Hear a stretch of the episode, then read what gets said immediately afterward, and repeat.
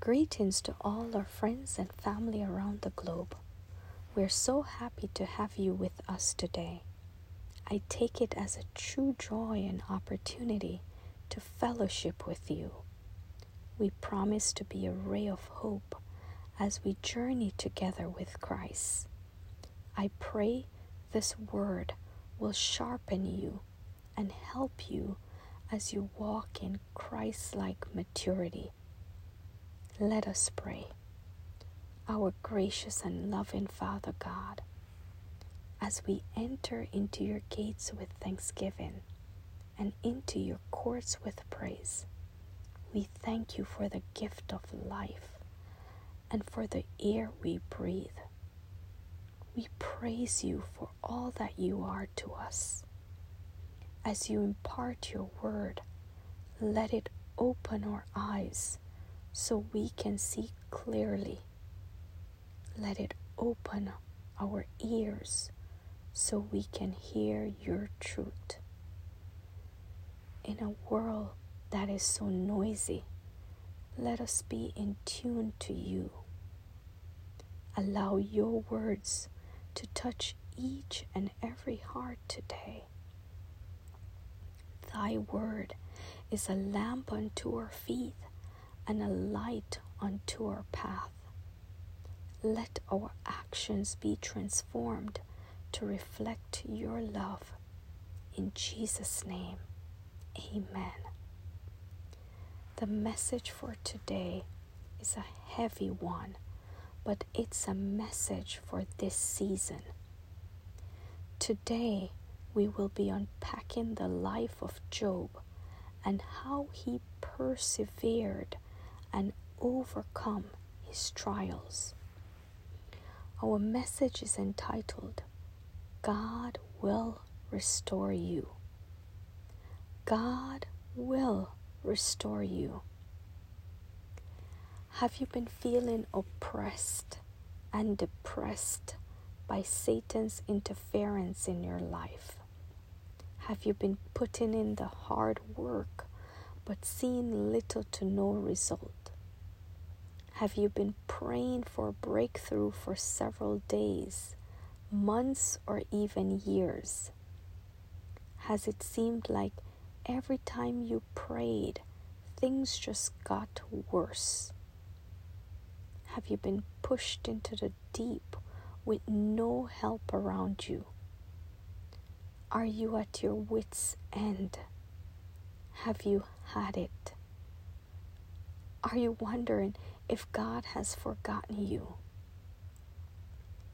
Are you wondering why it appears your prayers are going unanswered? Are you frustrated? Are you heavy burdened? If this is where you are today, I am here to tell you I've been there too. These past several weeks have become like the movie Groundhog Day, where you wake up and everything's the exact same and you can't do anything to change it. These past weeks have been the most difficult in my 12 years in the medical field. Caring for patients throughout this pandemic has been challenging to say the least. Seeing firsthand the effects of the pandemic on many individuals and families has been heart wrenching. Just when we thought the pandemic was nearly over, the Delta variant is here to stop us in our optimistic tracks. Although some businesses have reopened, and a new way of life is fast emerging, the pandemic is not over. For over a year, we have all, on some level, been fearing for our well being and that of our loved ones. Those of us who are not comfortable with taking the risk of traveling haven't seen our families or friends for over a year. Sure, we can all take solace in the fact that we are all alive and well, but nothing can take away from the fatigue we have all been feeling. Many are struggling to cope with the pandemic induced stress. So many have lost their loved ones to COVID 19. Too many have lost their jobs. Families have been torn apart due to emotional and financial strains. Many have lost the businesses they have worked hard on establishing. Many are behind on their bills. As I ponder all these things, it weighs on my heart. It was then my husband reminded me that Solomon recounts that to everything there is a season and a time to every purpose under the heaven. This is found in Ecclesiastics chapter 3, verse 1. Bad days will not last forever. There is a season for everything. As we open the book of Job to reflect on the life of a man that has been through trials and tribulations, I want you to put yourself in his shoes and examine your life in this process. Let us read the entire chapter 1 together.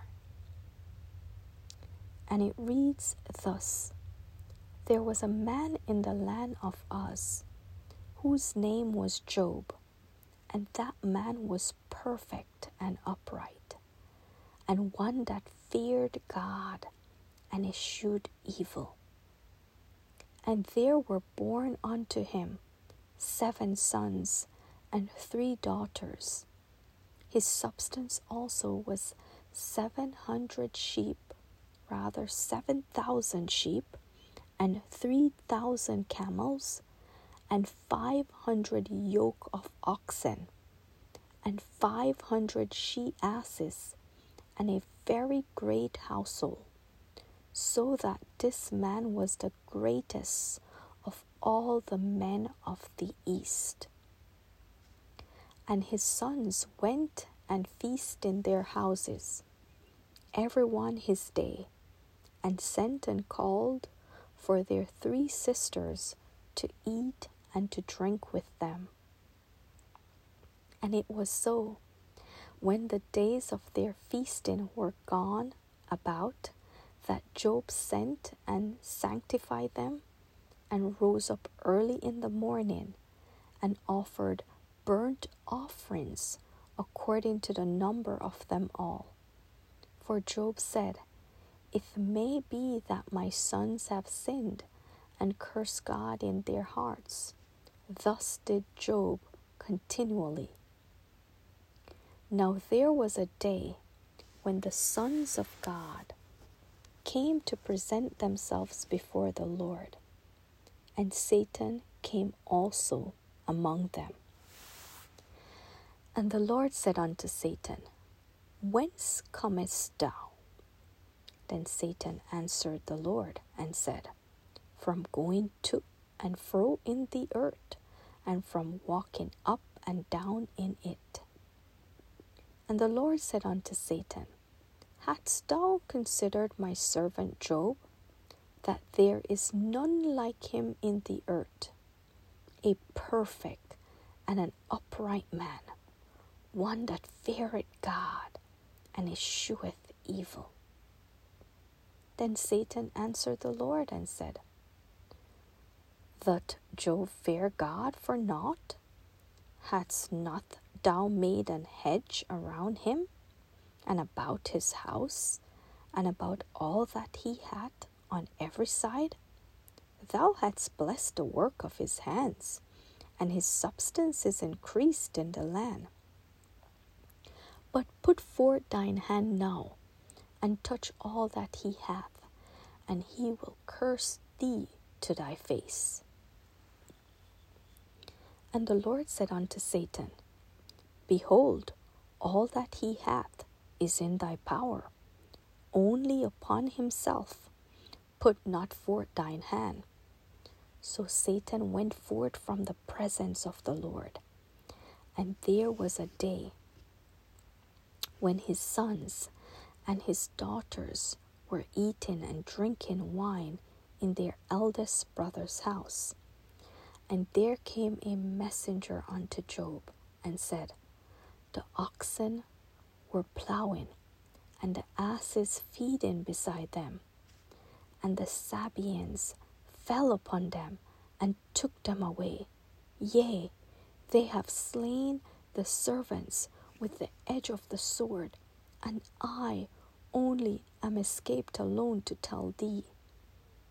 While he was yet speaking, there came also another and said, The fire of God is fallen from heaven, and hath burned up the sheep and the servants, and consumed them, and I only am escaped alone to tell thee.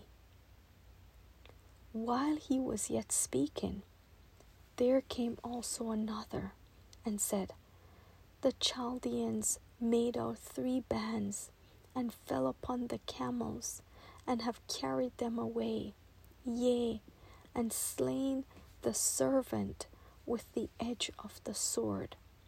And I only am escaped to tell thee. While he was yet speaking, there came also another and said, Thy sons and thy daughters were eating and drinking wine in their eldest brother's house. And behold, there came a great wind from the wilderness and smote the four corners of the house. And it fell upon the young men, and they are dead, and I only am escaped alone to tell thee. Then Job arose and rent his mantle and shaved his head and fell down upon the ground and worshipped and said, Naked came I out of my mother's womb, and naked shall I return thither. The Lord gave, and the Lord hath taken away. Blessed be the name of the Lord. Verse 22 In all this, Job sinned not, nor charged God foolishly. Here ended the portion of the reading of God's holy word.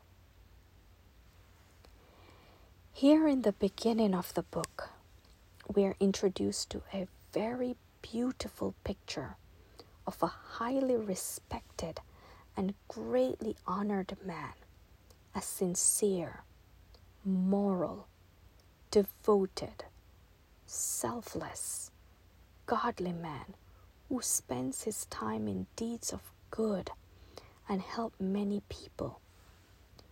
Obviously, intent upon doing what God wants. Therefore, we would call him a deserving man, infinitely deserving of God's blessing because he was so faithful in serving and following God. Suddenly, we are taken behind the scenes of this world and shown what goes on when a believer is being tried or tempted. Now, we are all tried and tempted. We are all presented with alluring invitations to get involved with deadly and destructive things, or we are pressed to lose our tempers or lose our faith and act in a different way than the Word of God says we should. We always see those temptations as coming to us from a combination of adverse circumstances or perverse people or both. We see that our trouble is that things are not working out the way we planned. if God would only straighten out these things and make them work according to our expectations, everything would be fine. Or if He would just get rid of some of these troublesome people around us. But here in the book of Job, we see that is not the whole story. What is really happening is that we have suddenly become the point in God's line of scrimmage, if I may use a football analogy, through which the devil and his angels have decided to try to run the ball. All the pressure of that well trained, powerful team of evil is directed at us. And we discover that we are the focus of his attack. That is what went on with Job. And that is what goes on in our life as well. We find we are no longer sitting safely on the bench watching the game and enjoying it. Suddenly, we find ourselves thrust right out in the middle of it. And the most important thing is that we forget that is what is happening. We see it only in terms of what is visible to us. In reading the book of Job, we must never forget what we are introduced to in the first chapter. In facing the problems of our own lives, we must never forget that this book reveals what is happening to us in the midst of the troubles and temptations and pressures that we are being subjected to. Job's life unraveled.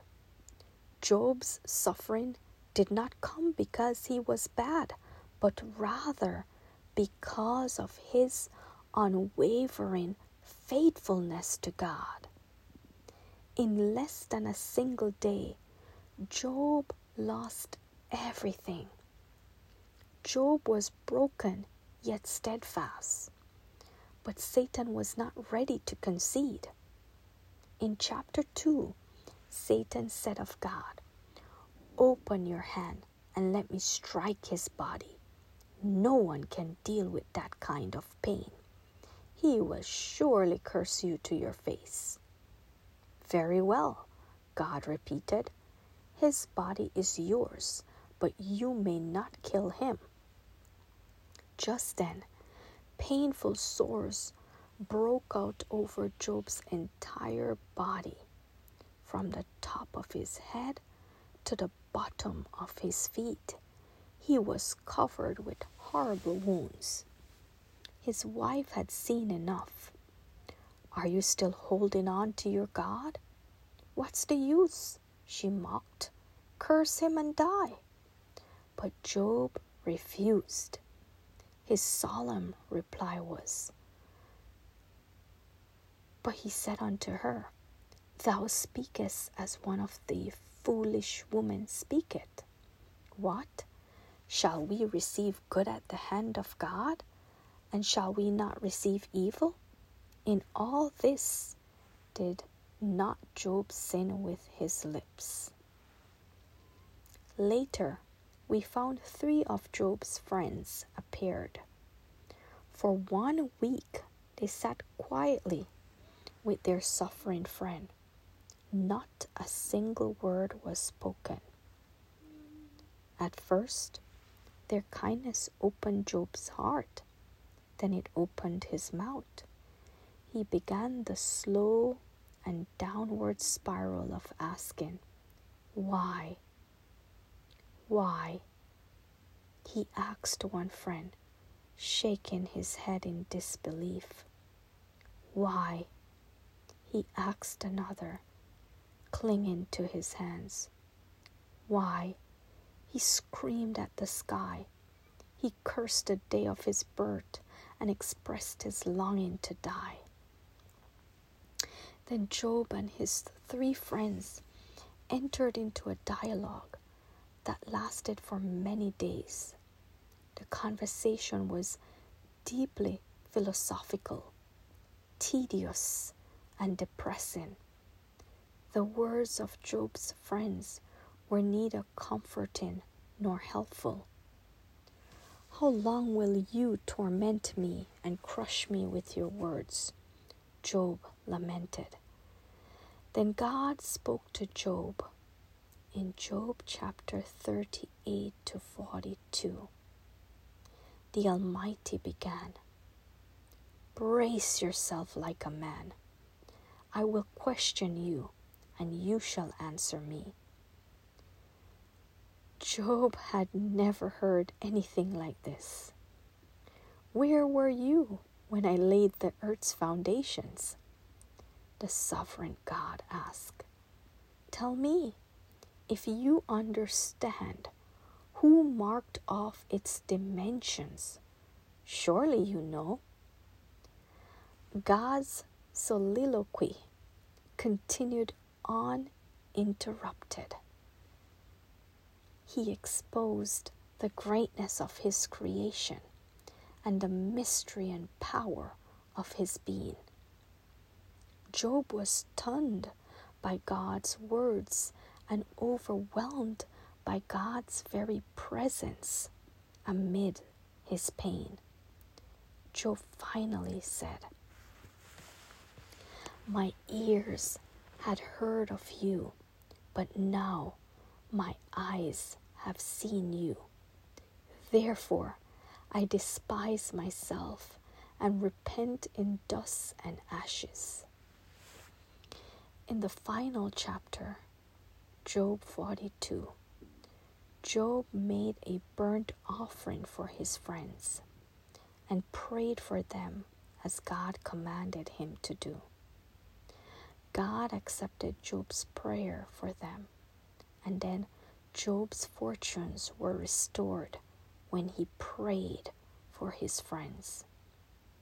Isn't this an interesting connection? Job forgave his friends before he knew how blessed he was about to become. It was Job's prayer that released blessings. The Lord blessed the latter days of Job more than his beginning. Job 42, verse 12. The Lord blessed the latter days of Job more than his beginning. If we compare chapter 1 to chapter 42, we see that God gave Job a double portion of possessions for his sorrows. God rewarded Job for his faithfulness. Job was vindicated and restored fully. As we come to a close, I want to highlight a few points that stood out for me in this story.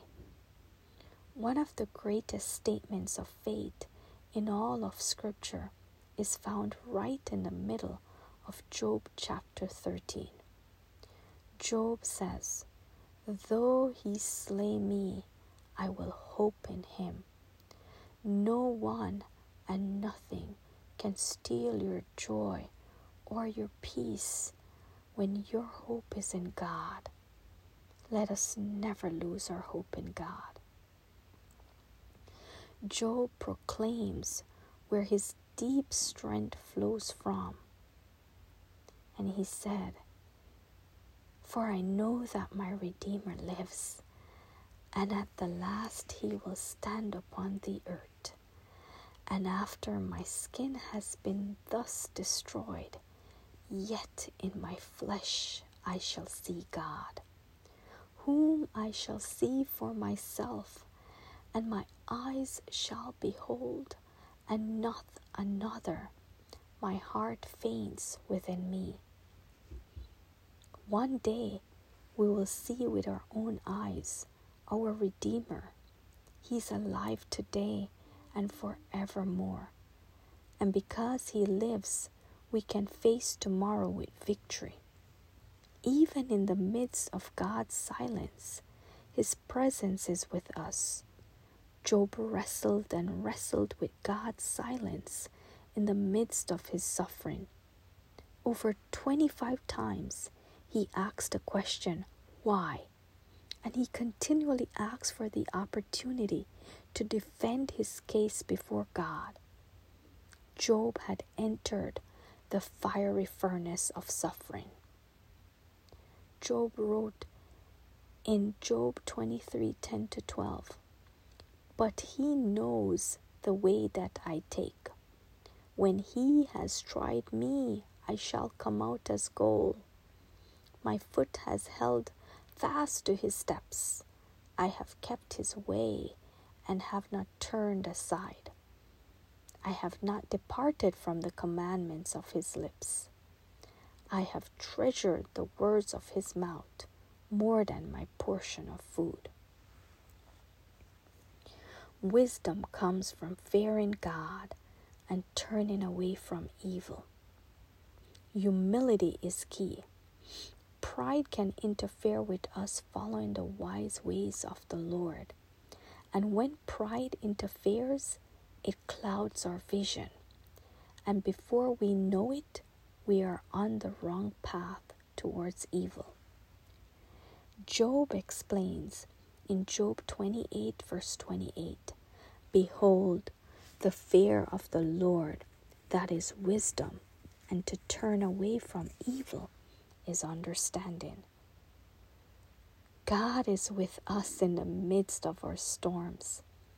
The Lord is our good shepherd, and He never leaves our side. He walks with us through the valleys. He restores our soul when we are weary. He leads us to the path of righteousness when we have lost our way. He gives us courage when we are scared, and He comforts us when we are hurting. Our God is the God of the storm. Finally, God is in control.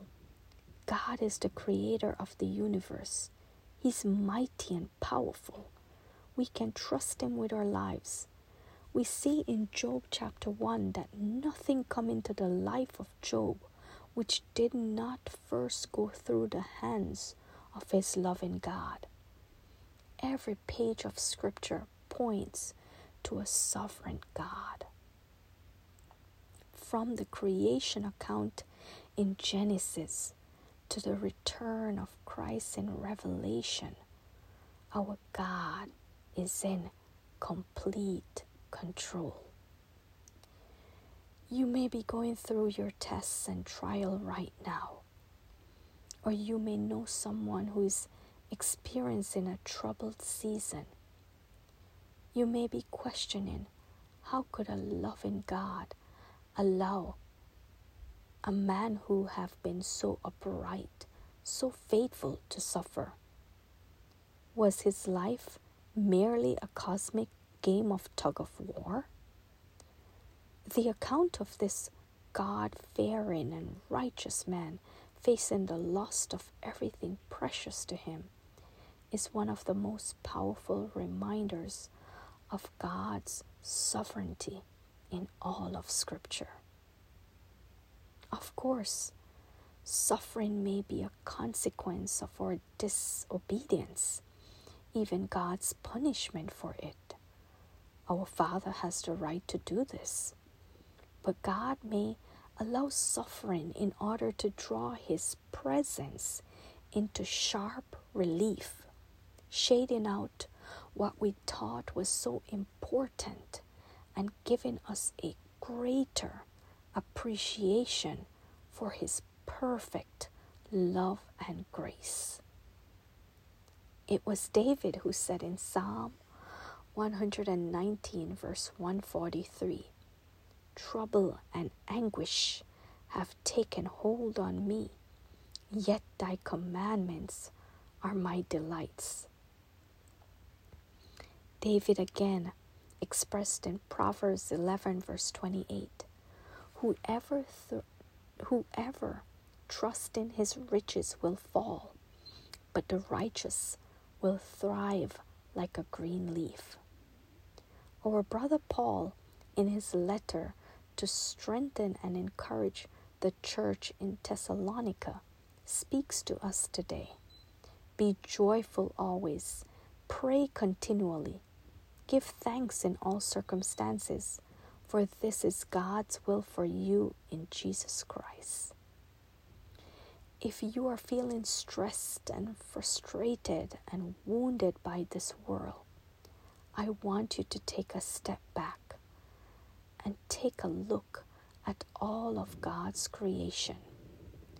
Get outside under the big sky and remind yourself who your God is. Then get into His Word and learn more about God's love for you. Trust that if He can create and sustain the entire universe, surely He will take care of you. Yes, surely He will take care of you.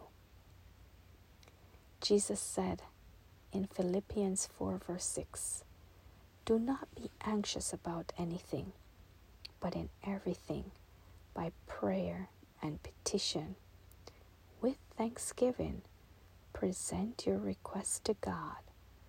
Remember, our Heavenly Father feeds the sparrows and clothes the lilies. Surely He will take care of us in the midst of our trials. In conclusion, whatever you're going through today, Allow this to be a time of reflection and growth to spiritual maturity and intimacy with God. It's natural to sometimes feel as if there is no end to your situation. But remember that God is the Alpha and the Omega. He promises to finish what He has started in you Jesus calls you today. Come unto me, all ye that labor and are heavy laden, and I will give you rest. Don't forget, many are the afflictions of the righteous, but the Lord delivereth him out of them all. Let us be found faithful like Brother Job. I invite you to bow your heads with me as we pray. Our Heavenly Father, we thank you for the life and example of Job. We praise you for his faithfulness in the face of suffering and pain. We willingly submit to your direction in our life. We ask that you will fill us with your Holy Spirit so that we may love you, honor, and adore you. Trust in you in every season in our life. We thank you for restoring us in your own timing. In your precious name, we say thanks. Amen. Until we meet again, may the Lord bless you and keep you. Make his face shine upon you and be gracious to you the Lord turns his face towards you and give you peace. Shalom.